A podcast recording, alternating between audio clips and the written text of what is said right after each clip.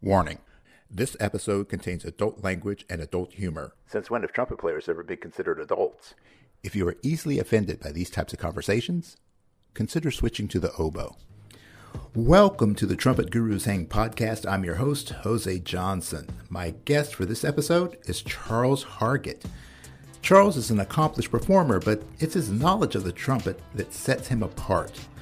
As a sales manager for Kanstul Musical Instruments, Charles had the opportunity to work directly with the legendary Zig Kanstul and quickly developed a reputation for being a bit of a trumpet guru himself.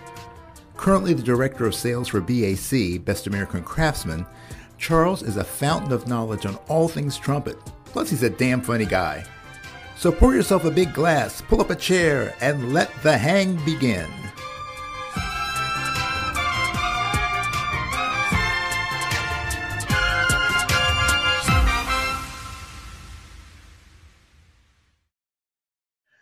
And welcome to this week's episode of the Trumpet Gurus Hang. This week, I am joined by Mr. Charles Hargett. Charles, what's shaking?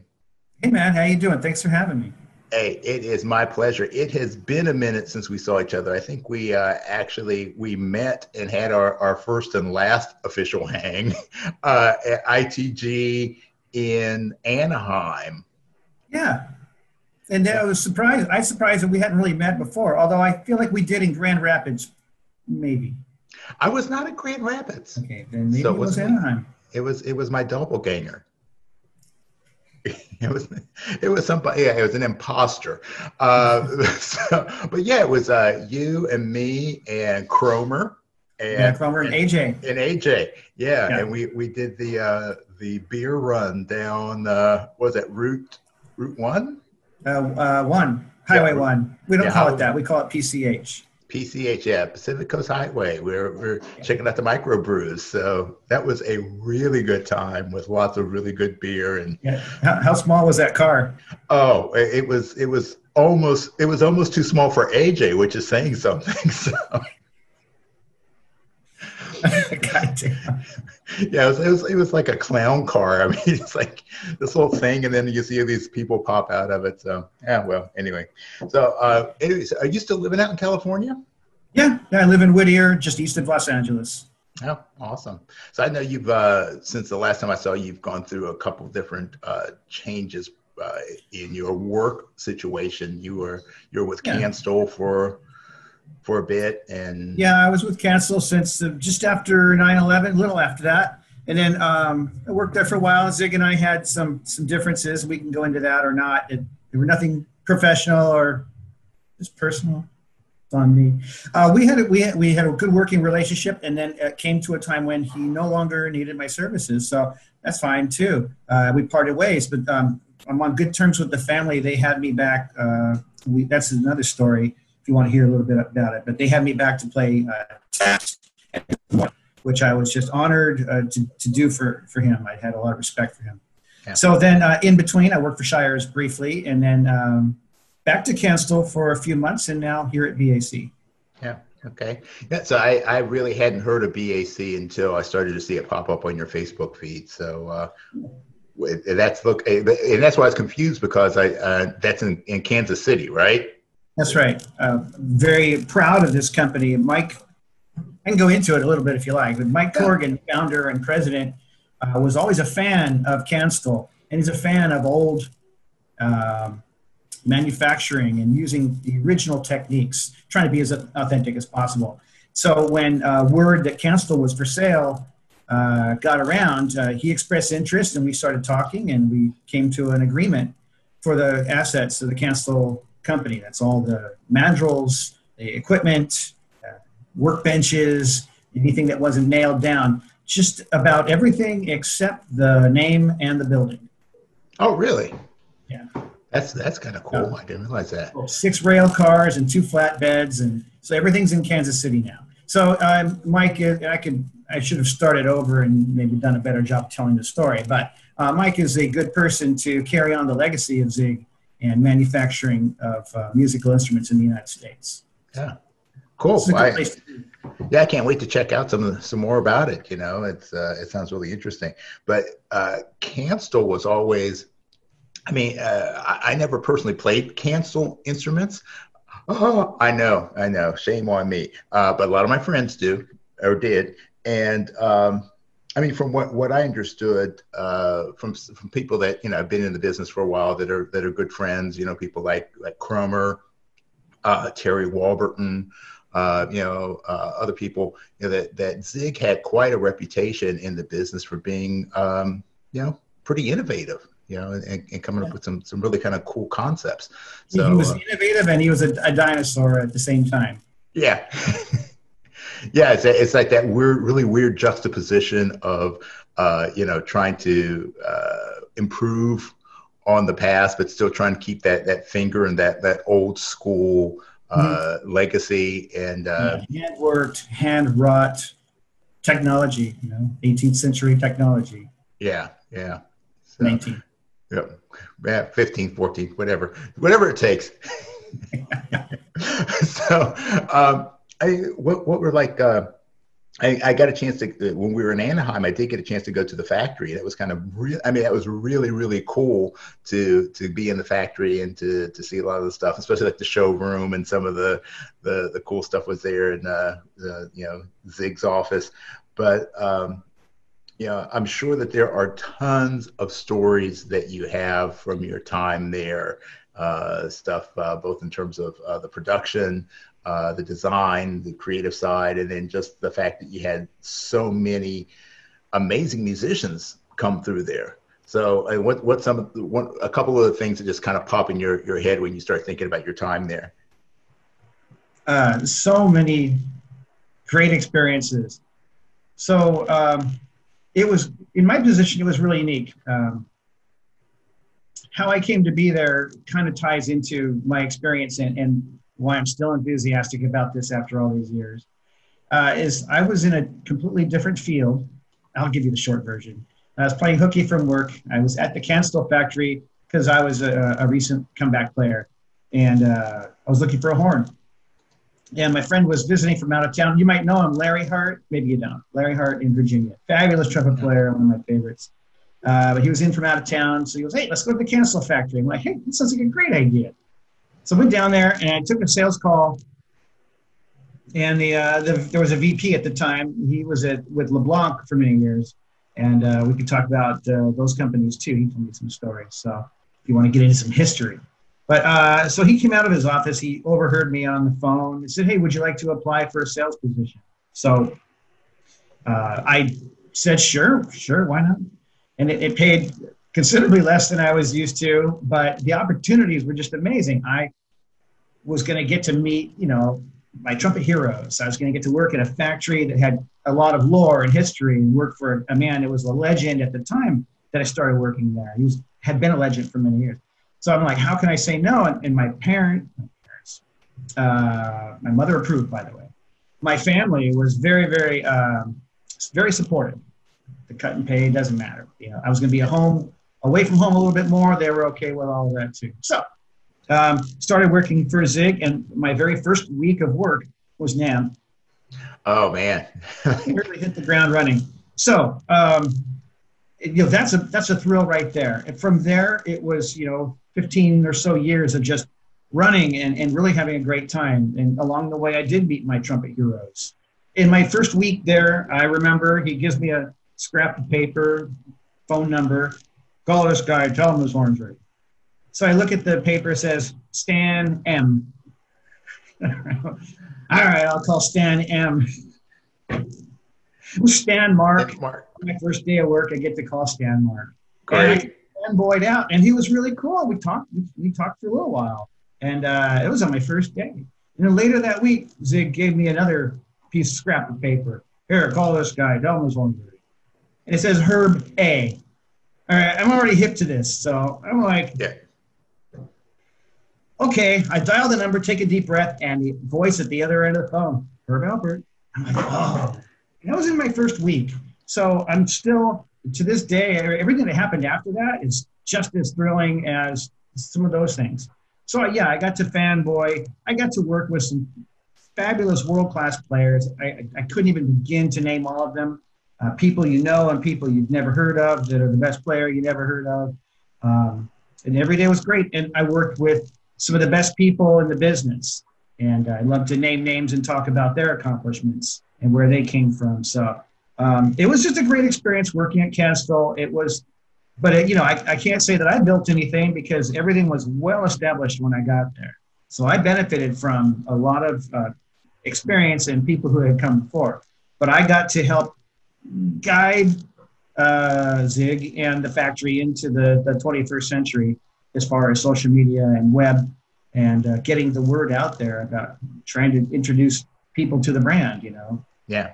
So uh, uh it was a, quite a journey there.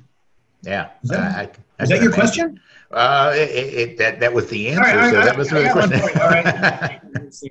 Let's see. What else have I got? I got, I got a little bit of line here. Something here. Oh, you gotta gotta yes.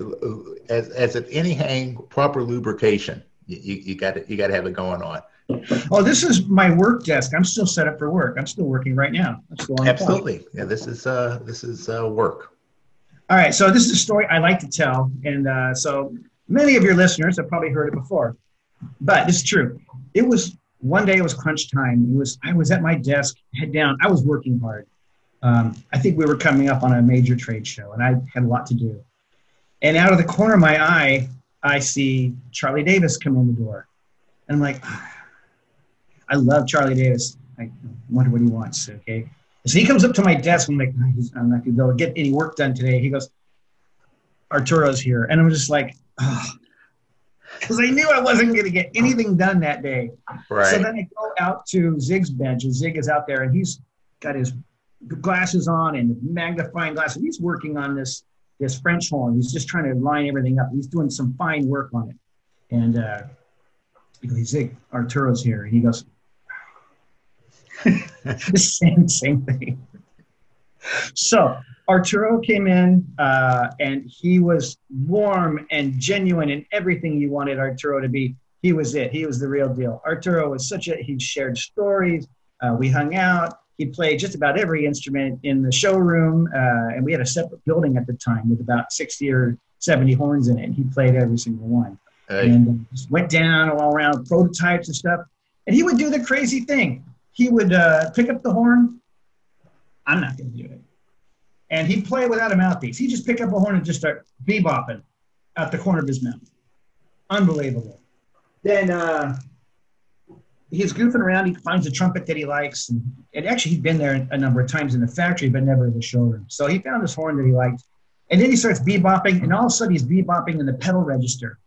And Charlie Davis and I look at each other, and we're like, and he was just bopping in the in the pedal register. It's just amazing. I remember that day. Oh, so later we went over to my desk, and I swear, I just I'm a fanboy. I had a bunch of stuff on my desk. My desk looks like, you know, 60 Minutes and Andy Rooney. Um, and I had a CD on my desk, and I swear it was a Mis Abuelos or the uh, what, what's that album? The uh, um, record.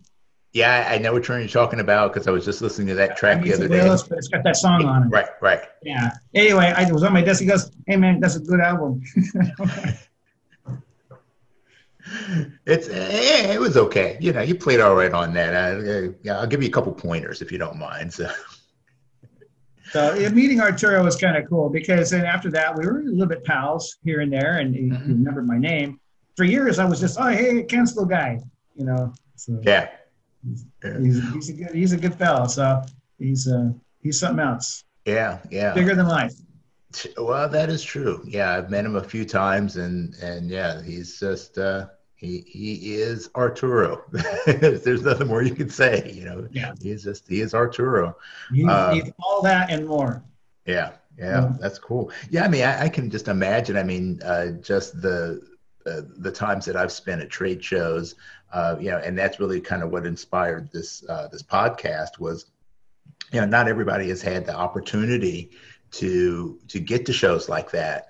Uh, and if they do, it's, it's a it's a completely different world when you're you know you're just one of the the mass of humanity that's there as a uh, attendee, and it's, it's something different when you're there in a work capacity, and uh, you get kind of the behind the scenes stuff, and and you you're you're invited to play with all the cool kids at the hangs, uh, and and most people don't get that opportunity. They don't they don't get to, to know what's going on uh, besides what they what they may uh, you know see in other interviews and things like that. And that's why I like to keep this this podcast real because I want people to get a, get a taste of what it's like uh, on the other side of the uh, the velvet ropes, or uh, in the the trumpet world, I guess it'd be the felt pads. So, you know, it, it's it's cool to be able to to have those experiences and share those.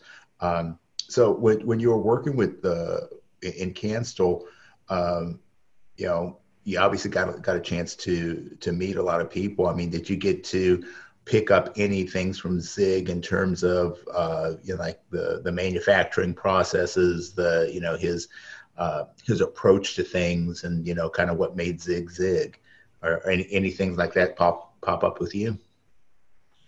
Yeah, um, he was very deliberate in his process. I, I, picked up a lot of things from a lot of people. Uh, we had I could go several directions. As an example, Byron Autry would come in quite a bit. From him, I would pick up technical things, things he just that Zig wouldn't share, or maybe that Zig didn't know. Uh, and he would talk about the minutia that, that we we trumpet mavens like to discuss. Um, you know, the venturi and the gap, and little things like that.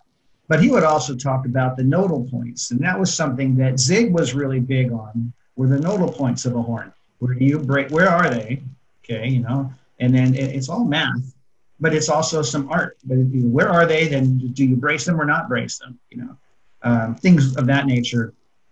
One thing that Zig used to do is in a design of an instrument, he would take a straight tube of the correct length, and then a straight tube. Uh, it would be a tapered tube, mouth pipe, uh, the body of an instrument, and a bell flare. And uh, depending on if it was be a conical instrument, uh, you know, it would be conical throughout, or it was a cylindrical instrument, but it'd be a straight tube. And you'd buzz, and he'd tell you, okay, play the, you know, play this. Uh, hey, what's that word in trumpet? play this partial. Yeah. play this partial. So I'll play, you know, or whatever, and then he'll t- feel and touch down the side, and then when he got to a point that vibrated to his liking or or whatever, whatever he was feeling for, and he'd get his red marker and just put a you know put a mark there. Then he'd like get some math, and he'd go like halfway up or a third of the way up or whatever, and he'd feel there play play this partial, play that, and he'd mark it there, and then he just knew where the horn could be joined and where the tapers needed to be, where the cylindrical parts and where the conical parts needed to be. It was an involved process, and ah. he had done it so many times at Olds and presumably later at Benge, because he developed a lot of instruments for them too. That and Conn, he knew what he was doing. Oh wow, that's that's deep. that's deep. I actually was uh, recently talking with Mike Vax, and he was talking about uh, his time uh, with uh, Ren Schilke, you know, in the development of, of his mouthpiece and and uh, with you know trying out some of the horns and stuff there, and it was just really uh, interesting to, to hear him talk about that process. And you know, it, it, sounds like you know you have very very similar kind of experiences of of being able to watch somebody that that that blends the science, but also there's there's a real art to it, and it's and I think there there's still a few people that are craftsmen, uh, mm. but um, I you know. It, mass production has taken over. It, and it's the same thing in everything you know it, it's too expensive to create something in the old ways you know it takes too much time you can't produce as much so you can't get it out you can't uh, the profit margin is a lot less so but that uh, you know for anybody who's never played uh, a handcrafted instrument you know oh man they don't know what they're missing. There's just something about it. Yeah no they just sing and they're individual they might be in you know individual instruments. I was always surprised at Kanstul when we would we would make things about six or ten at a time in most cases. So if uh, obviously some instruments that were more popular, we'd get orders and we'd be making ten or twenty at a time, but usually six to ten at a time.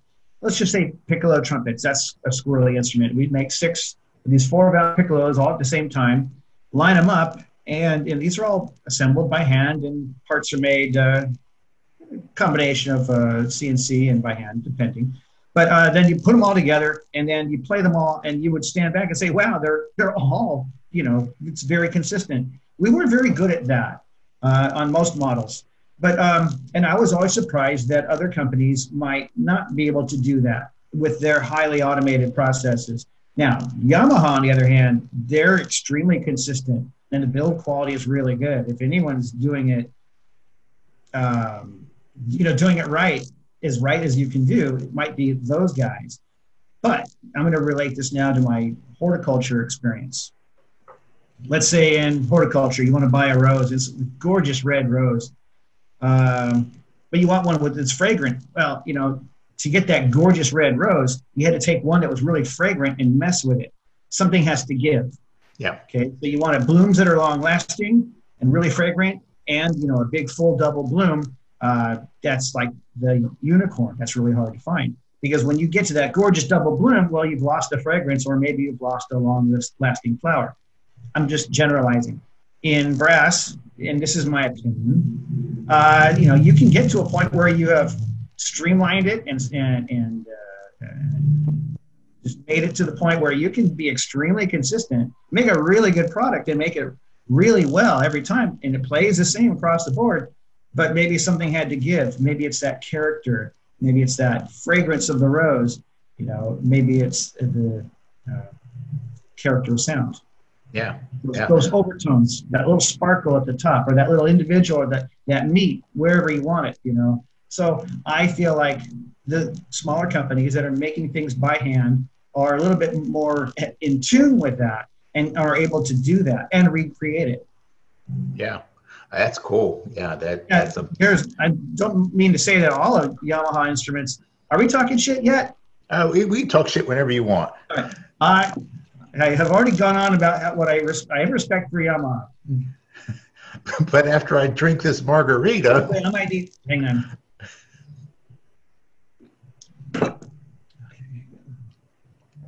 All right, so Yamaha, I feel like on many of their instruments, not not all of them, of course not.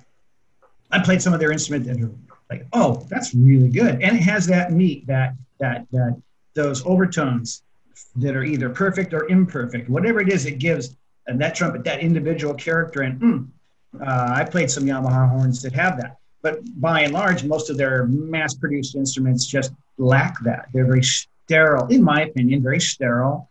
Uh, but it, no, that's I've been using the word sterile, but maybe I'll use vanilla. It's pretty good vanilla, but it's just vanilla.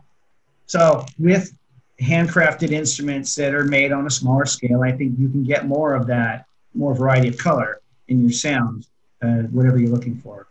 Yeah. Well, I mean, That's I, not vanilla.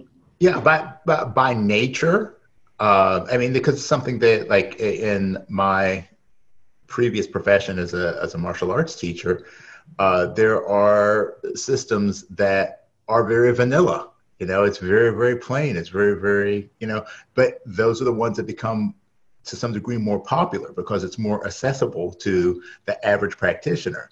You Yeah, know? and- yeah. And, and so it's like, okay, yeah, this is like really colorful. Like you're talking about the rose, colorful and fragrant.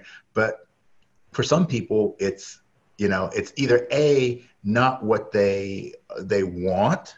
You know, they just, you know, like a, a, a high school student doesn't really want or need to play, you know, that that level of a custom horn, uh, or they b can't afford it. So it's Yeah. it's you know, so it's that's I think why the marketplace, you know, as we're dealing with this economic clusterfuck as as it is right now, um, that having uh, having a, an economy or having a commerce that's built to meet the needs of many uh, and not just be so specialized. I mean, as people think about uh, for their business models, you know, how they pivot. There's uh, you know, there's two sides that you can always look at. One is uh, appeal to the masses. You know, try to try to to uh, just you know do that, and then I the like other to is see just- broad appeal, yeah, yeah, yeah, broad appeal, and then the other is to just really niche it down. I mean, just get it like really micro, uh, dialed in micro, because when you're in that space, then it's a lot easier to speak directly to your customer. So your messaging and everything can just be super, super direct, and you can charge a premium for it. So it's a, yeah, it's a win-win. So I don't know, but I do like bourbon. So that's what I know, and that's what I'm sticking to. All right. uh, So you were talking about like with uh, with Zig, you know, how he worked with uh, with Benge and and uh, other companies, and you had mentioned as we were uh, conversing prior to this about uh, your being a Benge insider. Uh, yeah, and Benge was Benge was those, one of those things. Like when I was in school, when I was in high school, Benge was like the horn du jour. Uh, so, uh, what what are some of the uh, the things that that Benge brings to mind with you?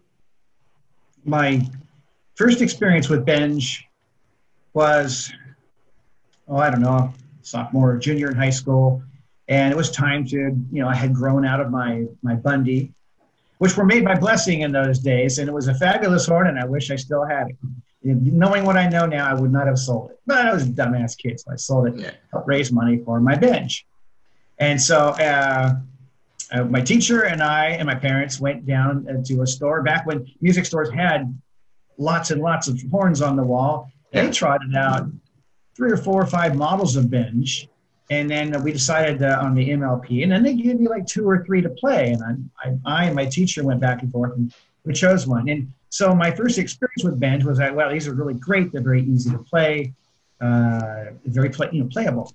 And then my teacher, even though he was and still is a, a artist, or certainly he's uh, highly associated with with, uh, with Bach, uh, we decided it was the one for me. So my experience with Benge was that. And then in my high school trumpet section, I looked up, and there was two or three people up there, uh, the first, second, third chair. They were just like the greatest players. There were Carolyn O'Keefe, I hope you're listening. She, I don't even think she plays anymore. She has a high, big influence on my playing. She's terrific, and she could play piccolo trumpet, and she studied with Claude Gordon, and she was a, she played Benge, and I was just sold. And it's like not only did I have one, and I had one kind of like Carolyn's, but uh, I just looked up to her anyway.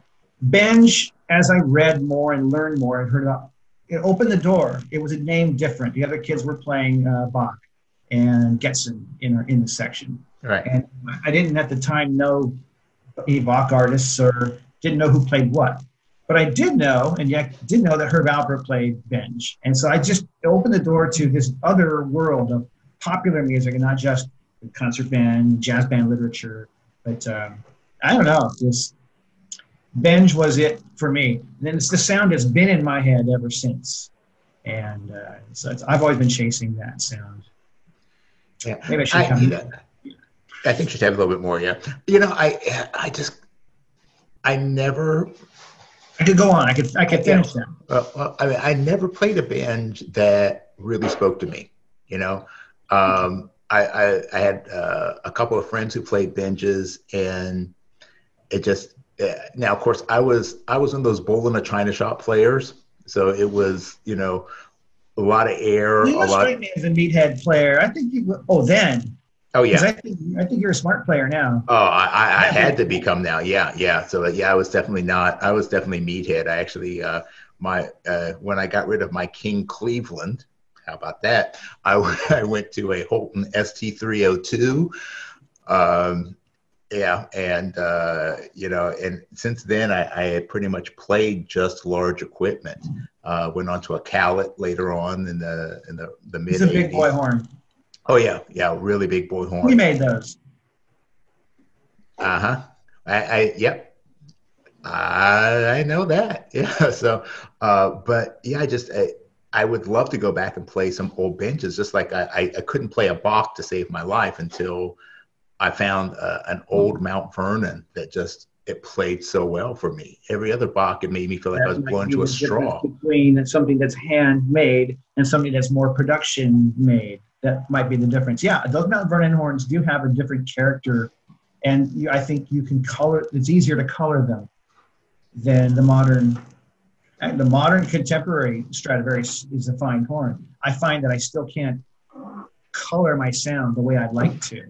I feel it's kind of stiff. I sound like I'm. I sound like Charles playing a Bach instead of sounding like Charles. Yeah, yeah. Well, yeah. It, that's oh, sorry, I interrupted you, dude. No, no, different, different. Uh, but that might be the difference. So you so yeah. you found a Mount Vernon that you that really spoke to you uh, which wasn't mine, and I wasn't going to, you know, belong to a friend of mine, and I certainly wasn't going to try and buy it from him. But, uh, but no, it's that it's that whole thing that that there are so many different horns, and and it's like finding what works for you, and uh, You know, I, I really had a lot of respect though for uh, you know the makers like uh, Ben Schilke, uh, obviously Zig, um, you know, people that were.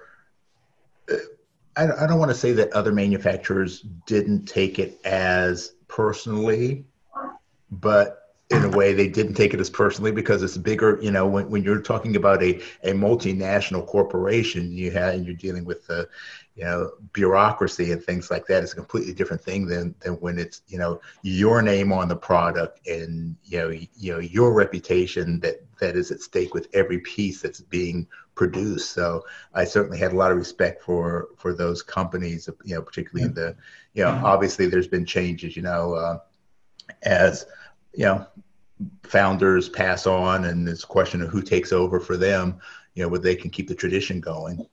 Zig zig always said always said next generations never do well.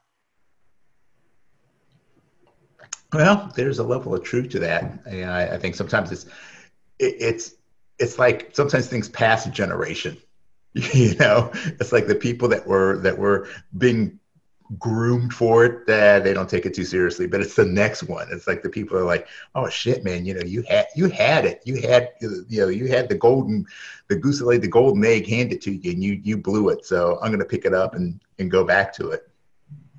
I want to uh, say i want to i want to give some props to lonnie wagner over at bach uh, i think he is young and fresh and going to take that company in a in a strong direction and definitely make them a more contemporary uh, and, and exciting brand.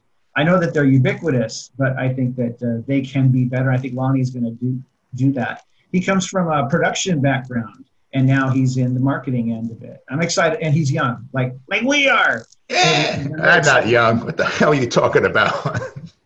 I'm old. I got my AARP card. I guarantee you, I'm older than you, sir. Disclosure, sir. I'm going to be. I'm to share this with you because nobody listens to this. I'm. To, I'm to be 55 this year. I'm going to be. 50, I'm to be 59 this year. What? I thought you were. I thought you were younger than me. Oh no! Oh no! No no no! I just look young. So. Uh, yeah. So I, uh, you know, I guess one of the other things that we have in common is being like comeback players. So. Um, I know that's kind of a passionate subject for you, like you know, helping people to to get back into something that they love so much. So, like, if you had to give one piece of advice to comeback players, I mean, what's what's kind of the big one for you? Uh, if I could give one piece of advice to a comeback player,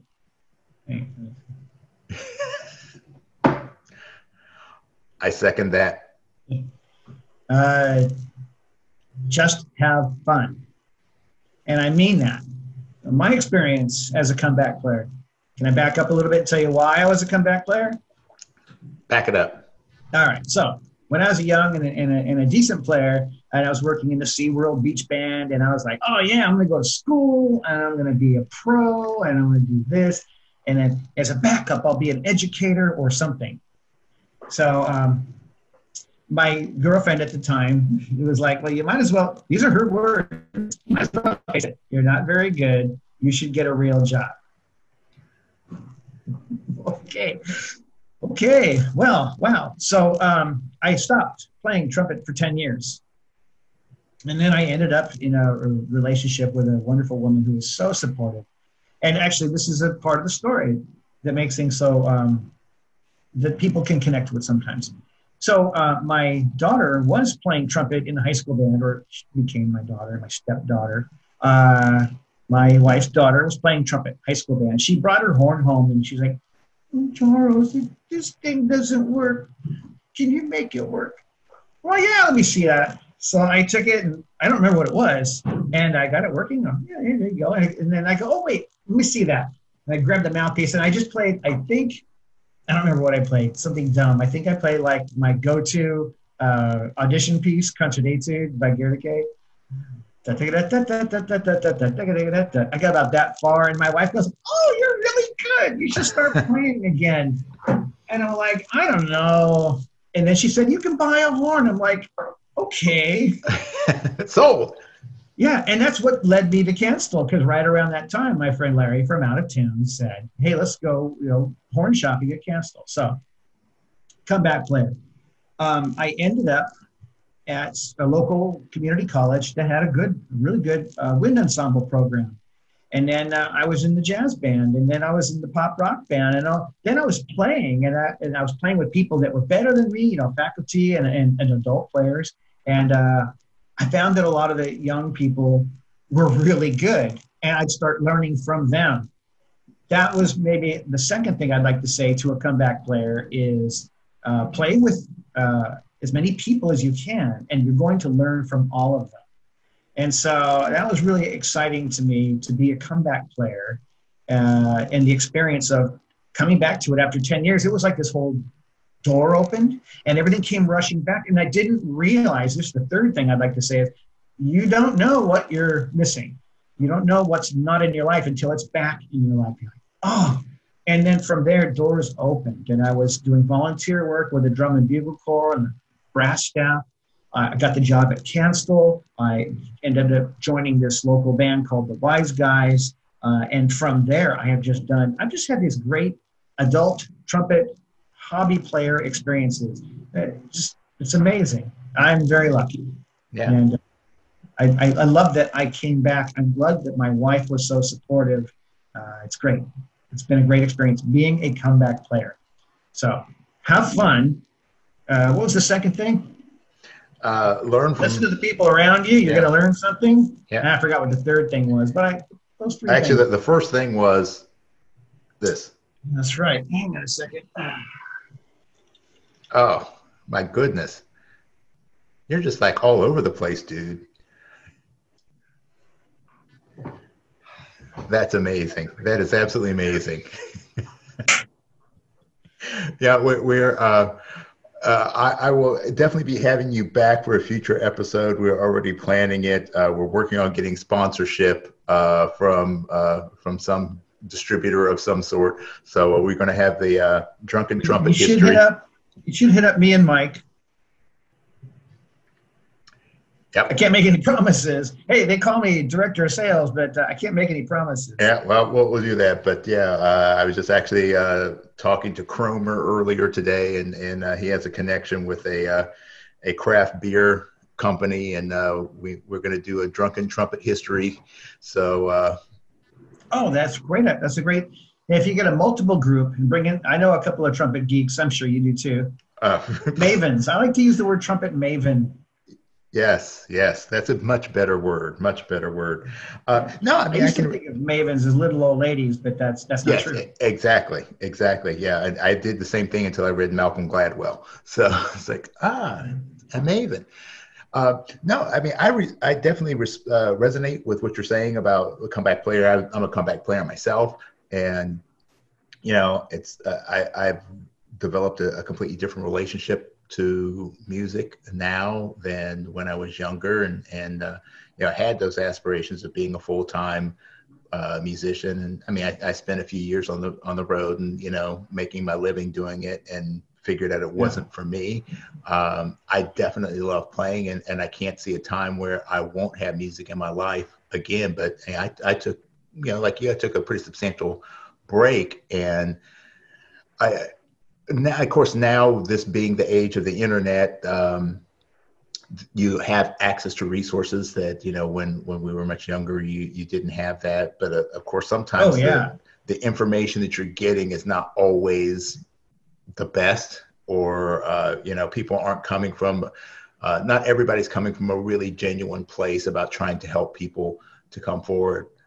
Yeah, one of the trumpet threads uh, groups on Facebook uh, some young young man had said uh, his mouthpiece was stuck, and I couldn't believe the amount of bad advice people were giving him. I was, re- I swear to God, trumpet players and pliers in the same sentence. I, it didn't make sense at all. I, I couldn't tell if they were goofing on the guy, but I, I went on there and actually said maybe we should try to, you know, we should be more responsible and give a young player better information. And I, I agree with you 100% we can share information on, on social media and online in a way that we never could. And, and this ties into um, a lot of things I learned about the trumpet community over the years. And we could have another I learned little nuggets of things from all kinds of great players. Um, the best players in the world will share their knowledge. And Zig, as a manufacturer, would share his knowledge. And that's something that, that, is, that is rare. The internet is much easier to share our knowledge. And when all the trumpet players, we have, don't have to worry about competition. Look at our look at our prospects right now, okay? But if everyone's making music, how could the world not be a better place? Yeah. You know, I'm happy to share whatever I know about this much about playing trumpet, you know. Another day is here and you're ready for it. What to wear? Check. Breakfast, lunch, and dinner? Check. Planning for what's next and how to save for it? That's where Bank of America can help. For your financial to-dos, Bank of America has experts ready to help get you closer to your goals. Get started at one of our local financial centers or 24-7 in our mobile banking app. Find a location near you at bankofamerica.com slash talk to us. What would you like the power to do? Mobile banking requires downloading the app and is only available for select devices. Message and data rates may apply. Bank of America and a member FDIC. Yeah. Well, but you know, there, there are two points that, that just come to mind as you're saying that. The first one was what you were saying about, you know, learning from, from everybody. You know, everybody's got something that they can share. Um, everyone. Everyone and it, it may not necessarily be about directly about trumpet playing and they may not be better than you but there's something that you're going to understand about some aspect of life that you know yeah. that you've never thought oh, of yeah. um, and then uh, the the second thing is that uh, a couple of my friends who are full-time you know working pros uh, you know i've kind of talked to them over this period of time and a lot of them you know at the beginning especially like the the uh, day the day that the the lockdowns were announced you know people were panicking because um, you know they're like oh my god you know i just lost you know $30000 worth of income you know yeah. Like that you know it's like you know i had you know, these many gigs lined up in the next you know couple weeks and it's gone. And i have no idea mm-hmm. when it's going to everybody lost march.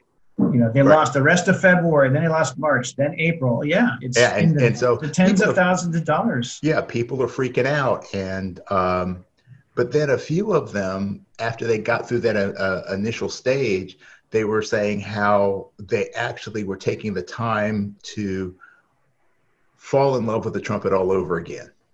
Because you know if if you're uh, if you're being booked as primarily a lead player for example you know and your job is to come in and pound out the high notes uh, you know you're you're busy working on keeping maintaining those professional chops plus your gigs uh, because that's what you're called to do but if you know you don't have another gig for the next six months, you can spend time working on your legit chops. You can spend time working on your jazz chops. You can spend time on other aspects of your playing that you were neglecting because of demands, the professional demands of being locked into that. I'm a jazz player, I'm a lead player, I'm, you know, whatever kind of player. So you can really start to experiment and uh, the diversity and the fullness of your practice. And I think that's an advantage that uh, comeback players and uh, particularly people that that play more recreationally, uh, semi-pro, things like that, where you're not depend your your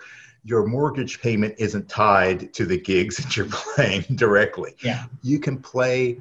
You can you have the advantage of being able to play for fun and just like well this is all i want to do and so you know I, I, don't have to get much better i just have to be able to do this and i'm cool always be um, improving yeah, but just you know, like okay, well, you know, I don't, I don't care if I get, if I, am a good classical player. I just like playing R and B, so I'm just going to play in an R and B band, and that's cool. Or you can just spend time working on the stuff that, uh, you know, all the the the diversity of stuff that uh, that is available to you. So yeah, but there's no pressure. Oh, I agree. There's no pressure on you. So yeah, I mean that. Yeah, all the all the best players that uh that I follow on Facebook. I, you know, I, they're woodshedding. That's great, you know, and um, and they and and the the people who were formerly like you know the accountants, well, they can work from home. You know, the guys who can't, they can. They've got more free time on their hands now. They're checking out their equipment. What can they improve upon? But they're also woodshedding too. You know, so it's uh, yeah, it's been an interesting time. When will we get to play together again and collaborate? You know, we can collaborate this way, but it's not the same as being you know, right there together in that same room in that chemistry that, that just boils sometimes, you know, you got to capture that. but um, yeah, a lot of a lot of guys uh, coming back. I've seen a couple of people who just started again because well, I got all this extra time where I'm cleaning out dad's you know belongings, and I found this old. Hey, maybe I should learn. I've seen some of that stuff too. So it's fun. It's a fun time. We can make make of it what we can. Yeah. That fun. Yeah, well, well, it, it's it's it's all in your approach, man. You know, it's definitely all in your approach. I, have uh, taken up long tones.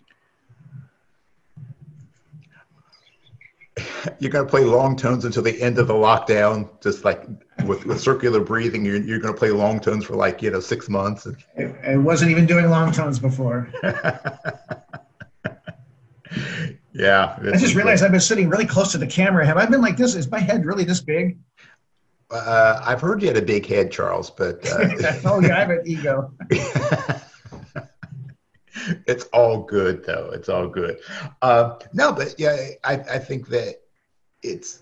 I know you know this from your personal experience, uh, being in sales. That you know your biggest market isn't the pros. You know, it, it oh, it's not, not it's not the Wayne Bergerons, it's not the the Arturo Sandovals. It's you know it's the high school players, the the the college player, yeah. it's the comeback player. You know, oh, yeah, yeah. So many of and and I've even seen this. So many of the boutique horns, uh, some of which will not be, you know, names will will not be mentioned because I want to avoid any liable suits.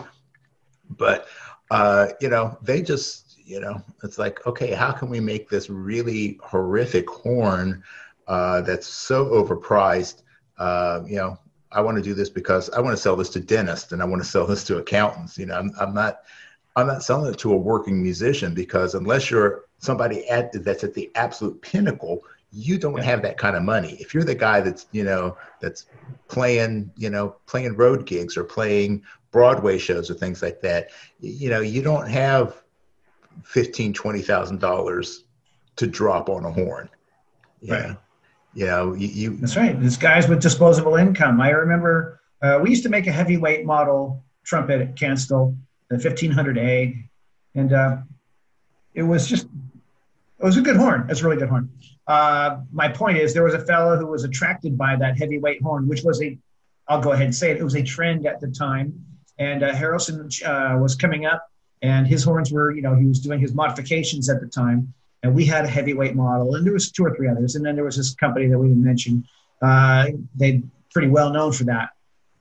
So this guy came in, and I honestly don't remember his day job, but he was clearly not a trumpet player for for a living, and uh, but he was a nice nice enough fellow. But he was kind of hamming and hawing about why should we get this one because the the Monette the other brand is cost this much more. What am I getting? What am I getting for this much more? I'm like, I, I can't tell you that. But he really liked our horn. But he came, made a second trip one day. and He said, Well, I'm going to go up there and see those guys. And I didn't, you can edit out the thing I said earlier. Uh, I'm going to go up there and see those guys. They ran a credit check. And so I got an appointment, something like that. I'm like, wow, man. He got, they ran a credit check. So he got an appointment to go up there and consult with them on a, on a horn. So I was just like, dang, dude. Yeah. But I did see him years later. He bought it and he was happy, and you know he was able to pursue what he, he helped him get. Let me let me change that. I'm gonna say some other things. Uh, hang on, where's I think I've run out of shunts. Uh, Damn. I, I can't talk shit about that company in, in that part of the North Pacific Northwest because Zig said something very interesting and profound about, I'll even name the name. He goes, I'll buy Dave Monette lunch any day. He allowed all of us to sell our horns for more money. And that's absolutely true. And Dave tapped into uh, the hobby, the adult hobby players who have disposable income. But um, to finish my story on this one guy who got a credit check and decided to go up there, uh, he was allowed to go up there. He was really happy, you know, and he sounded good. And he went out and did his thing, whatever it was he was doing. I heard him play. He brought in and showed it to me in the office, and I was like, what are you showing me this for? But, you know, it was, he made a connection to it. He was able to afford a horn like that. And David Monette was found a customer who could afford a horn like, you know, afford that. Well, there's nothing wrong with that if you really look at it. There's nothing wrong at all. That helped that player get to where he wanted to be. Yeah. You know, and he had the money to go whatever direction he wanted to. So, well, yeah, maybe absolutely. it's not all bad. No, no. I mean, uh, as much as I, I am opinionated about uh, uh, the dark side of of the economy and uh, you know having uh, this consumer driven economy, um, you know, there's there's some there's as an entrepreneur, I understand it and I have to embrace it. So it's kind of walking that balance, and um, I think that you know ultimately, if you're providing a service for somebody, if you're providing them something that's uh, making them happy, you know, giving them what they want, and they're willing to pay for it, go for it. Yeah, go I agree. It. Yeah. Yeah, I don't. Um, I used to when I was at Kanstul, when uh, we had a couple horns, we raised the price on, uh, and it went up pretty high. And I, at first, I was apologizing, and then I stopped apologizing for it because they were still selling. And people stopped complaining, and I stopped apologizing. People accepted the, the higher price.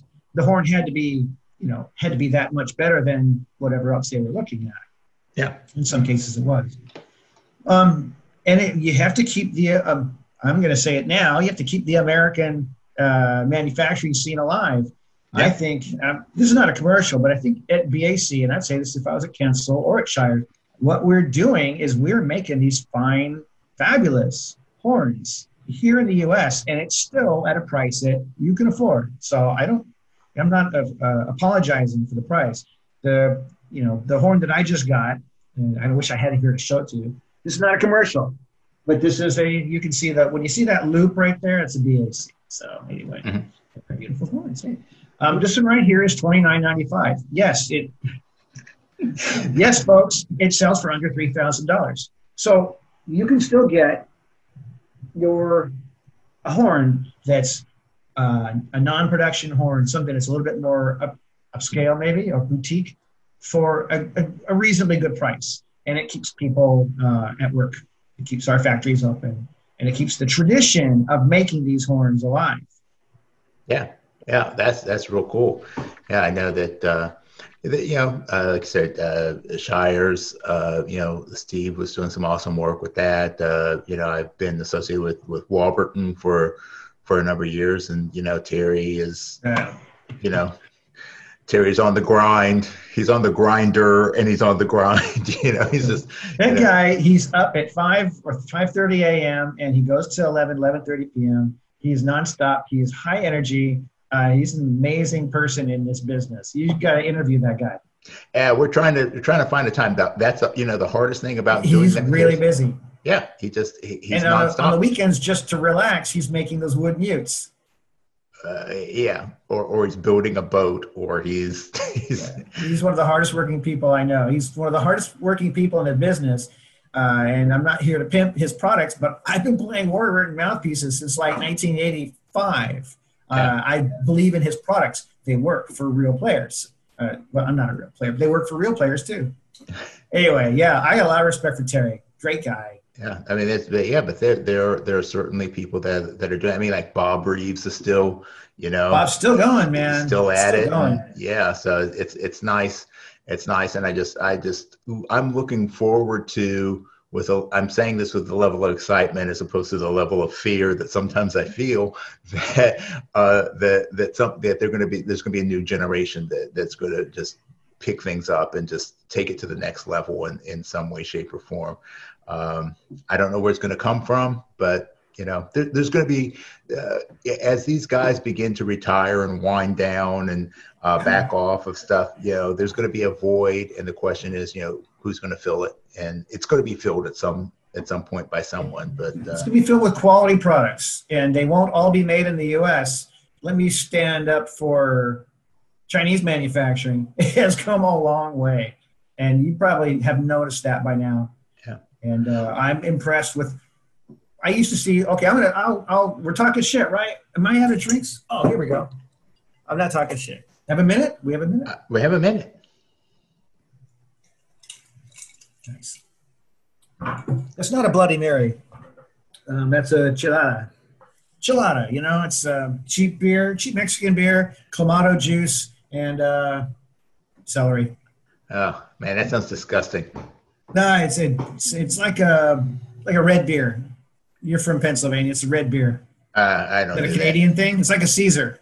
I don't do that stuff, man. It's like a Bloody Maria. You ever had a Bloody Maria? I've had a Bloody Maria, but that's you know that's tequila, and tequila's a different story. So It's like a Bloody Maria except with beer. yeah. All right, where was I? you're you're getting ready to, to talk about Chinese manufacturing.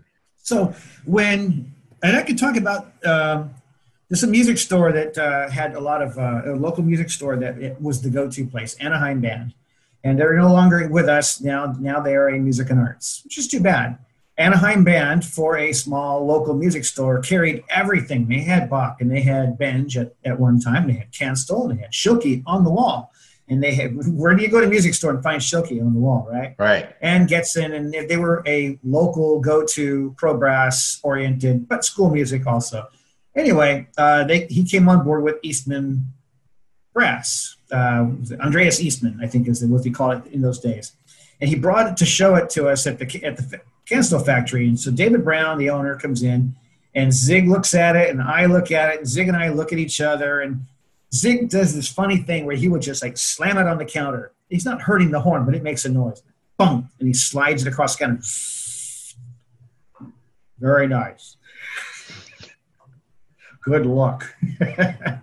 and the early Eastman trumpets were not, you know, parts didn't, you know, didn't, slides didn't fit all the way shut, and you know, it was kind of janky and scratchy on the valves, and they didn't play well. But I'm telling you, 15 years on, I'm going to say Eastman again they have you know a lot of modern equipment and modern techniques and they have people from the west showing them how to do it people from from shire showing them how to do it and darn if they aren't making very good trumpets in china and that has spread out that's why i brought it up it ties into talking about china uh, it's not just uh, eastman but i think they're leading the way in, in terms of how good can a chinese instrument get pretty damn good and eastman does a good job at it it took them years to get there so um, there are other factories in China, lots of them, making instruments. Not all of them are good. Uh, not all of them are bad. Uh, there are some that are quite good. And so I will quickly put in that commercial for BAC. Uh, we have some instruments that are made in China from those boutique style, the Kanstul of China factories, those that are just a little bit better. Anyway, um, my point is Chinese manufacturing has gotten so much better and so we're almost at apples and apples, almost. Uh, but you know, there, it comes at a price, doesn't it? The Yeah. price of the instruments goes up. As the quality goes up, the price goes up. Yeah. Well, I'm, I remember like in high school, uh, Yamaha was not particularly a well-made horn. No, it was kind of laughable. Yeah. Yeah. Yeah. And you know, so And what did they do? Uh, They got better. yeah. Yeah. They listened to their customers and they got better. Yeah, and I think that's ultimately what what any manufacturer needs to do is uh, you know Mm-hmm. listen to their customer and just uh, any of us. I mean, that's reality. That's that's living. You know, we should be always striving to make improvement. You know, how can we Yeah. just become a little bit better? So, all right. Well, here's what we're going to do because my God, I, I can't believe we've already been at this for about an hour. Ah, feels like two hours. I, uh, I need another drink. Bartender. Okay, here's what we're going to do, Charles. We're going to do this portion of the show, the speed studies. This is a rapid fire round. So you better swallow. All right. Okay. So this is going to be all over the place. We'll, we'll have some trumpet related stuff, but some of the stuff is going to be uh, just, you never know where it's going to go. So we're going to start out with uh, a somewhat musical related question, but not really. Uh, who's the biggest influence on your life that is not a trumpet player? Biggest biggest influence on my life Mhm. who is not a trumpet player. That's easy uh, lots of lots of people. Um, my wife uh, my parents my kids are are big influencers on my life and they are generally very very supportive of music and the arts. They're all artists and from a family of artists. So um, and that would probably be the best answer i could give. Okay. i haven't had a musician influence my life Okay, that's interesting.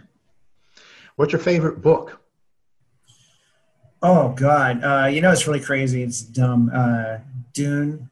by Frank Herbert. I love is on it. my short list. I love it. Yes. The Stand. We're Living It Now by Stephen King. You know, Okay. Uh, what's the worst movie you've ever seen? Okay, so I actually have talked about this one a lot because it was filmed right here in Whittier, California. And I'm not talking about Back to the Future, which is the greatest movie ever. Am I right? Um, He-Man and the Masters of the Universe. They still talk, Oh. it was it was filmed in Whittier. The locals still talk about it. It's not the worst movie. Superman Four is probably the worst movie. I, I, uh, I'm pretty close with you on that one. When he pulled out that construction vision and put the Great Wall of China back together, really?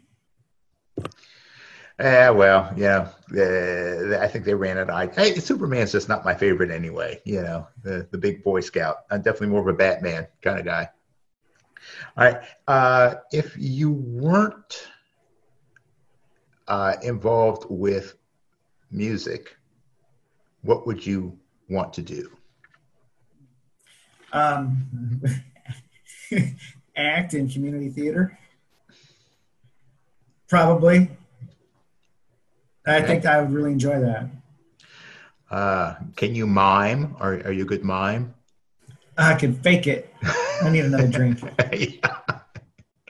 Uh, I might need some something a lot stronger. uh, speaking of which, what's your favorite drink? Uh, there's so many. I probably beer uh, and vodka top my list, but I don't drink that much vodka. Uh, but I do like a Bloody Mary now and then. Uh, I've had so much more to drink since this thing started. Uh, my wife and I are in a couple of, uh, you know, we do the wine thing uh, every few weeks. Drive up and pick up some wine. And so uh, wine, Okay. and then. I'm just like red wines, but not just any red wine. I, I like uh, probably a, a, a nice Barbary or uh, uh, what's the other one that I like? Mad Dog. Red red wines. Okay. Okay. I was going to go down a list, but I've had too much of uh, Smithy and. And uh, Are are you a Boone's Farm more guy? is that Are you a Boone's Farm guy? no? But I, no, I don't even have any good stories. But, uh, yeah, I've I've had that. Uh, I I think everybody that over a certain age has had Boone's Farm. Oh yeah. Uh, okay. Um, you could have a dinner party, and you can Okay. invite any three living people to that party. Who would they be? Obama, top of my list. Uh, he's so interesting and erudite, and uh, I just want to listen to him speak. Uh, I like him a lot. Two more people on my list. Gosh, um, man, there's just so many.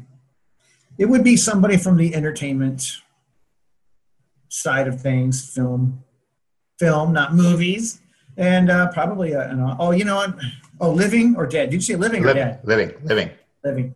See, because I really, really, really liked Ray Bradbury. And had dinner with him. So, living or dead? Just living. So we got we've got Obama and we've got Yeah. Just, just so you know that I'm not entirely 100% consumed by politics. Uh, probably. Oh, you know what? I like uh, Jon Meacham, presidential historian. Um, like to have dinner with him. Him and Obama. Then it would be a very political dinner. So you know, my wife could answer this for me, and she'd say, "Oh, why didn't you just say this person and this person?" you know, Herb Alpert. Uh, I'm just a big fan, and I actually, you know what? I, I could I could geek on him for a while. This guy gives away money, and he he does good. He's philanthropic. I love Yeah. the word. And he's an artist, and his stuff is good. I'm from a family of artists. I know what art is good. You know, I know from good. I know from bad. So maybe like Herb and uh, Obama, and let me pick somebody else. Who did I say? Jon Meacham. yeah. You said So I John like- Meacham. I actually like to read a lot of nonfiction, and uh, I, he's someone who I've been. Uh, he's like next on my list Yeah. to read. Yeah.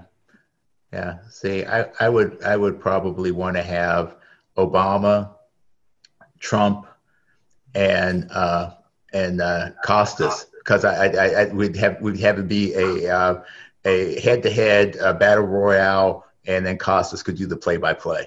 So I like I like me some Bob Costas, yeah, there you go. with or without the pink eye. Yeah. All right. Uh, so we can we could have another dinner party, but this time we got the dead people. So uh, any any three people from history.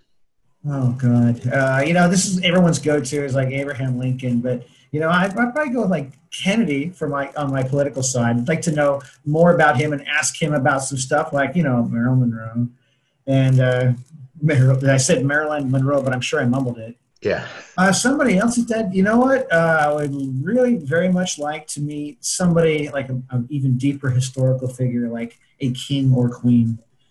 So that would be really interesting to, to meet them. And then I fucking love me some Mark Twain. So then Mark Twain's coming over. Samuel Clemens. Okay.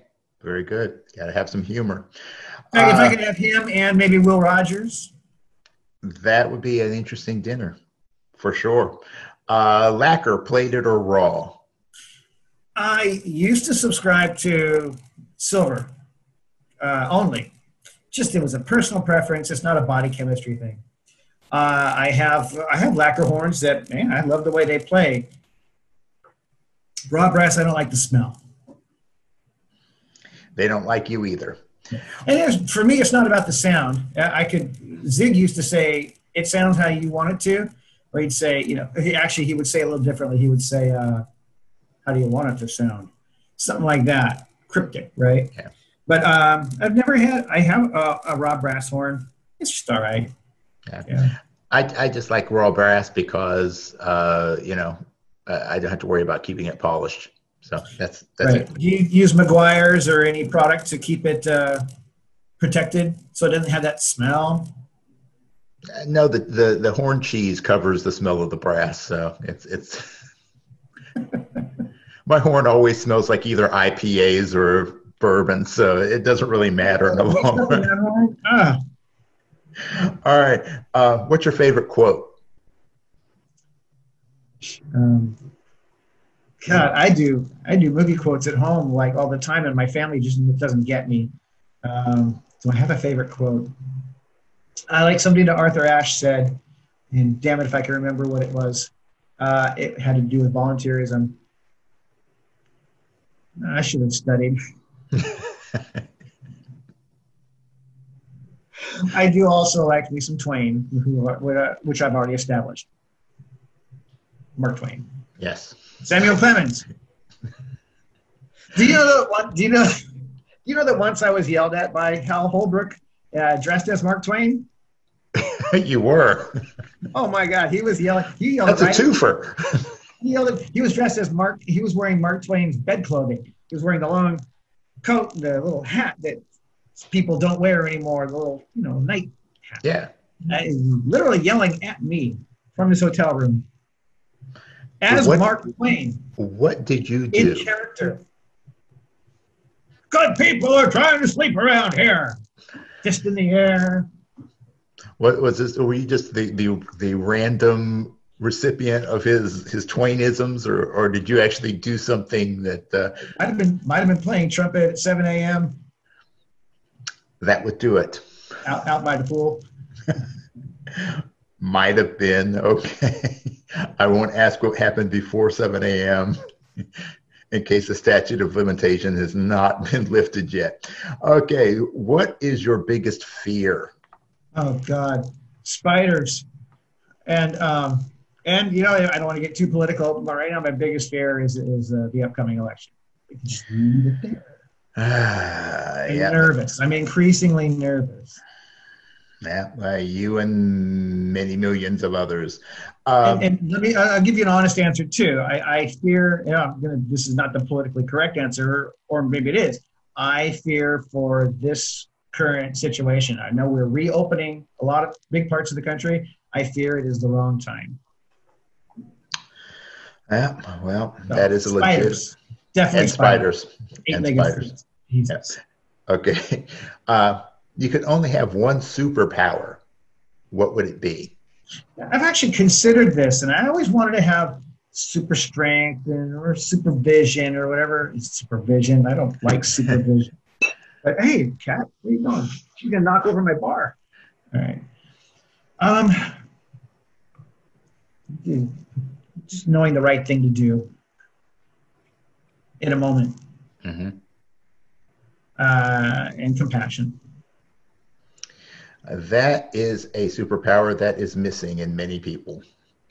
So, um, but when I have dreams that I have superpower, I can fly. But the stupidest thing, um, I can only fly straight up and straight down. Well, I guess uh, what is it? The, the Cor- Coriolis effect that uh, you know it's that that if you know because of the rotation of the Earth. So if you flew straight up, you just have to wait. You know, anywhere between a minute to 24 hours to, to get to the place you're yeah because i can yeah. only i can just hover straight up and straight down. Does it yeah. Yeah. i don't dream of having superpowers. Okay. Uh, what aspect of trumpet playing do you think is most overrated? Um, high notes. Uh, and you know the competitiveness isn't there anymore i think every i touched on this earlier i think that players uh, tend to share their knowledge and uh, tend to encourage others and bring them up and nurture. So it's not the competitiveness. I can't use that. I, a few years ago in my life, I would have said that. So high notes, uh, because no one wants to hear that unless it's musical. And there's only four or five guys that can do it musically. Yep. Okay. What do you think is the most overrated or underrated, excuse me. I did overrated. So what do you think is the most underrated aspect of trumpet playing? Oh, good tone. Uh, uh, we, we, we know that, but younger players coming up, uh, I hope they're getting the education that we got in just have, creating a sound that starts up here, but having that sound, having something there, because if you just blow and you get that thin sound, I, I just don't like a thin sound. So good good tone. It, it's underrated. It, it's more important.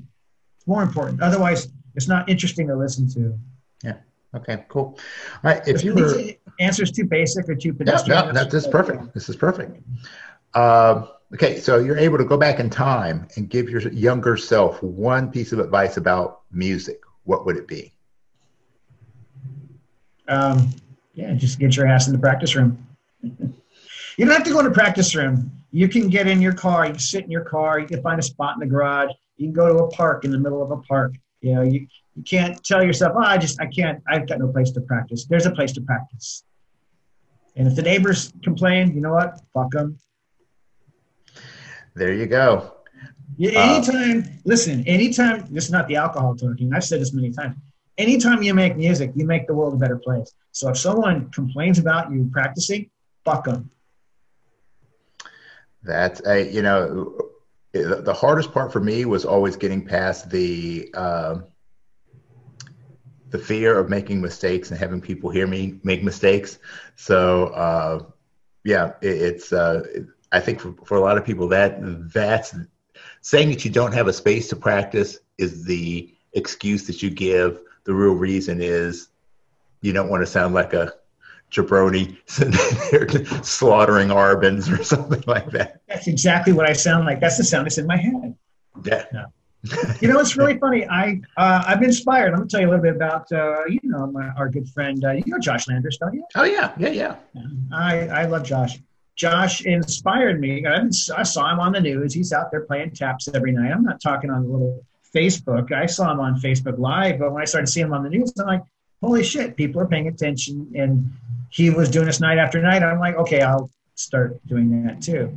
And the first couple of nights, I'm just like hiding in my backyard. I got a big backyard. I'm under all these trees, you know, and it's like playing. And I heard someone, well, I heard my wife is going, from, you know, I'm like, oh, it's not supposed to clap. But I heard my neighbors uh, clapping appreciably. And I wasn't doing it for them. I was doing it for people who could who couldn't clap. But um, I am shy on stage I'm happy when I'm in the back row and I'll play and I'll take chances all day and I'll play. And if I play something that comes out great, you'll know it when you see my body language. I start doing this stuff, you know, and I start going, you know, and uh, and you'll see me when I'm in the back row because I like to hide back there. And I play something that's not so good. You'll see me going, wasn't meant to be, you know. But um, I'm shy. I'm a shy player. Trumpet yeah. players aren't supposed to be shy. Ours is not a shy instrument but I'm happier way in the back. What was the question? The, the question was, what advice would you give yourself about younger self about music? Which you said, practice. Yeah, don't be more. so shy. yeah, don't be so shy. Have a couple drinks. Have a couple drinks before play, you. Play, man. Maynard said, actually, his quote was, just fucking play, man. Yeah. And right. He was right. Yeah, he was. Um, what advice would you give your younger self about life? Oh, um, don't be so selfish. I, I spent a lot of years thinking about me. And, um, yeah, I, I, found a good woman with, uh, with, with three kids. And uh, all of a sudden I was thinking about others. And that just changed my life, made everything better, made everything click when I started thinking about others. It's crazy. Don't get me started. I have to get up the Kleenex and it's across the room. So I, I would tell myself, don't think so much about yourself. Think about others. Okay. Well, that's that's great advice.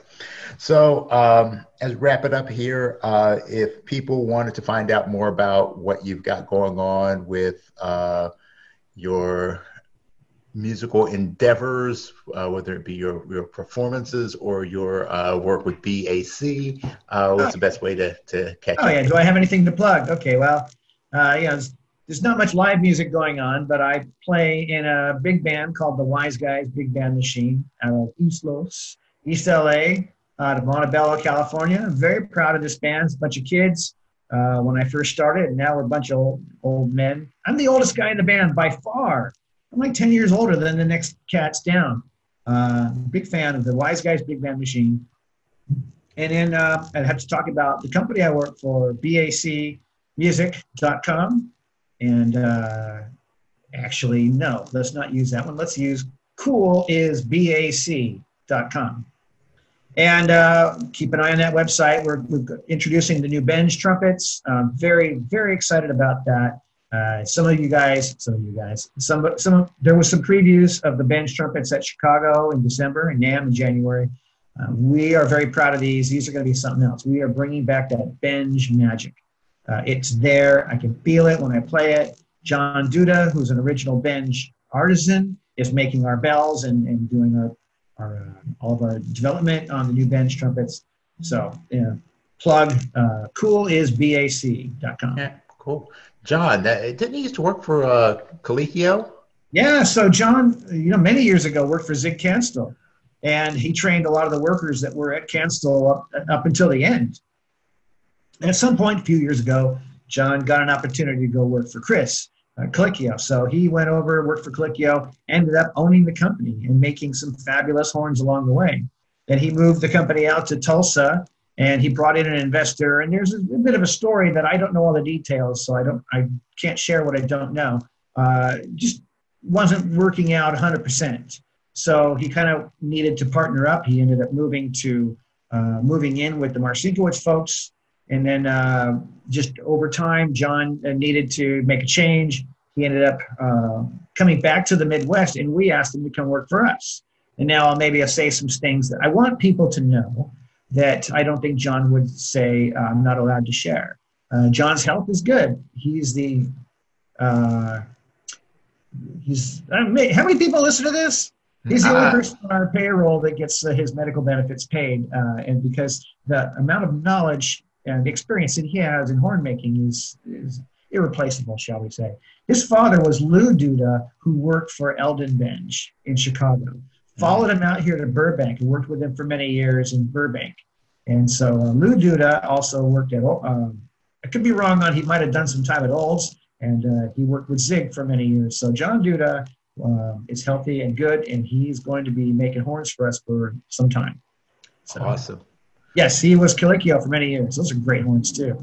Yeah, yeah. I used to have one, and uh, it's great, great horn. Uh, so anyway, thank you so much for your time, my good friend, and I am looking forward to better days where we could actually uh, sit and and talk more about this stuff. And I'm empty, so. but uh, yeah, two lined up across the top of the shelf over there. I, am looking forward to the the next uh, next show where uh, I can actually get a chance to play some of these new horns. I'm I'm I'm excited about that. You know, I get like a kid in a candy store when I get to shows like that. You know, so. Um, oh, me too. And I never play anything. I'm just I'm shy about playing in front of my peers.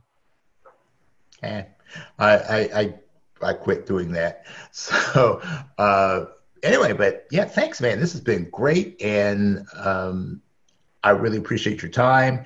And I will let you know when we're going to have the Drunken Trumpet History Show, and uh, you're going to be uh, one of the first calls for that. You and Cromer, and I think uh, we've got a, a, couple other people who who want are on the short list for that, so, as opposed to the short bus, which may be about the same thing. So anyway, it's been a pleasure, and uh, thank you all for listening. Uh, whoever's out there listening, is uh, as Charles keeps asking, how many people are listening? Uh, there are actually, I think, 10 million listeners uh, at the last count. Um, minus... I'm gonna get a drink. Uh, so uh, we're, we're building a following. So if you're listening, thank you very much for listening, and please share this with your friends and uh, follow us, subscribe to us, and review us positively, of course. And we will catch you on the next hang. So as always, peace, slide grease. We are out. Hey, thank you so much for hanging with us today. This podcast is all about creating connection through our mutual love for the trumpet life. I hope that you learned a few things about today's guest and had some laughs along the way. Don't forget to give us a review. We love those five star ratings. And please share this podcast with your friends. We want to see our hang grow for show. Have a suggestion for a future topic or a guest? Hit me up at thetrumpetgurus at gmail.com. Our opening theme was written and performed by Lexi Signor, and all other music comes courtesy of The Greatest Funeral Ever. So, in the words of W.C. Handy, life is like a trumpet. If you don't put anything into it, you don't get anything out. So go out there and let your trumpet sound. And I'll see you at the next hang.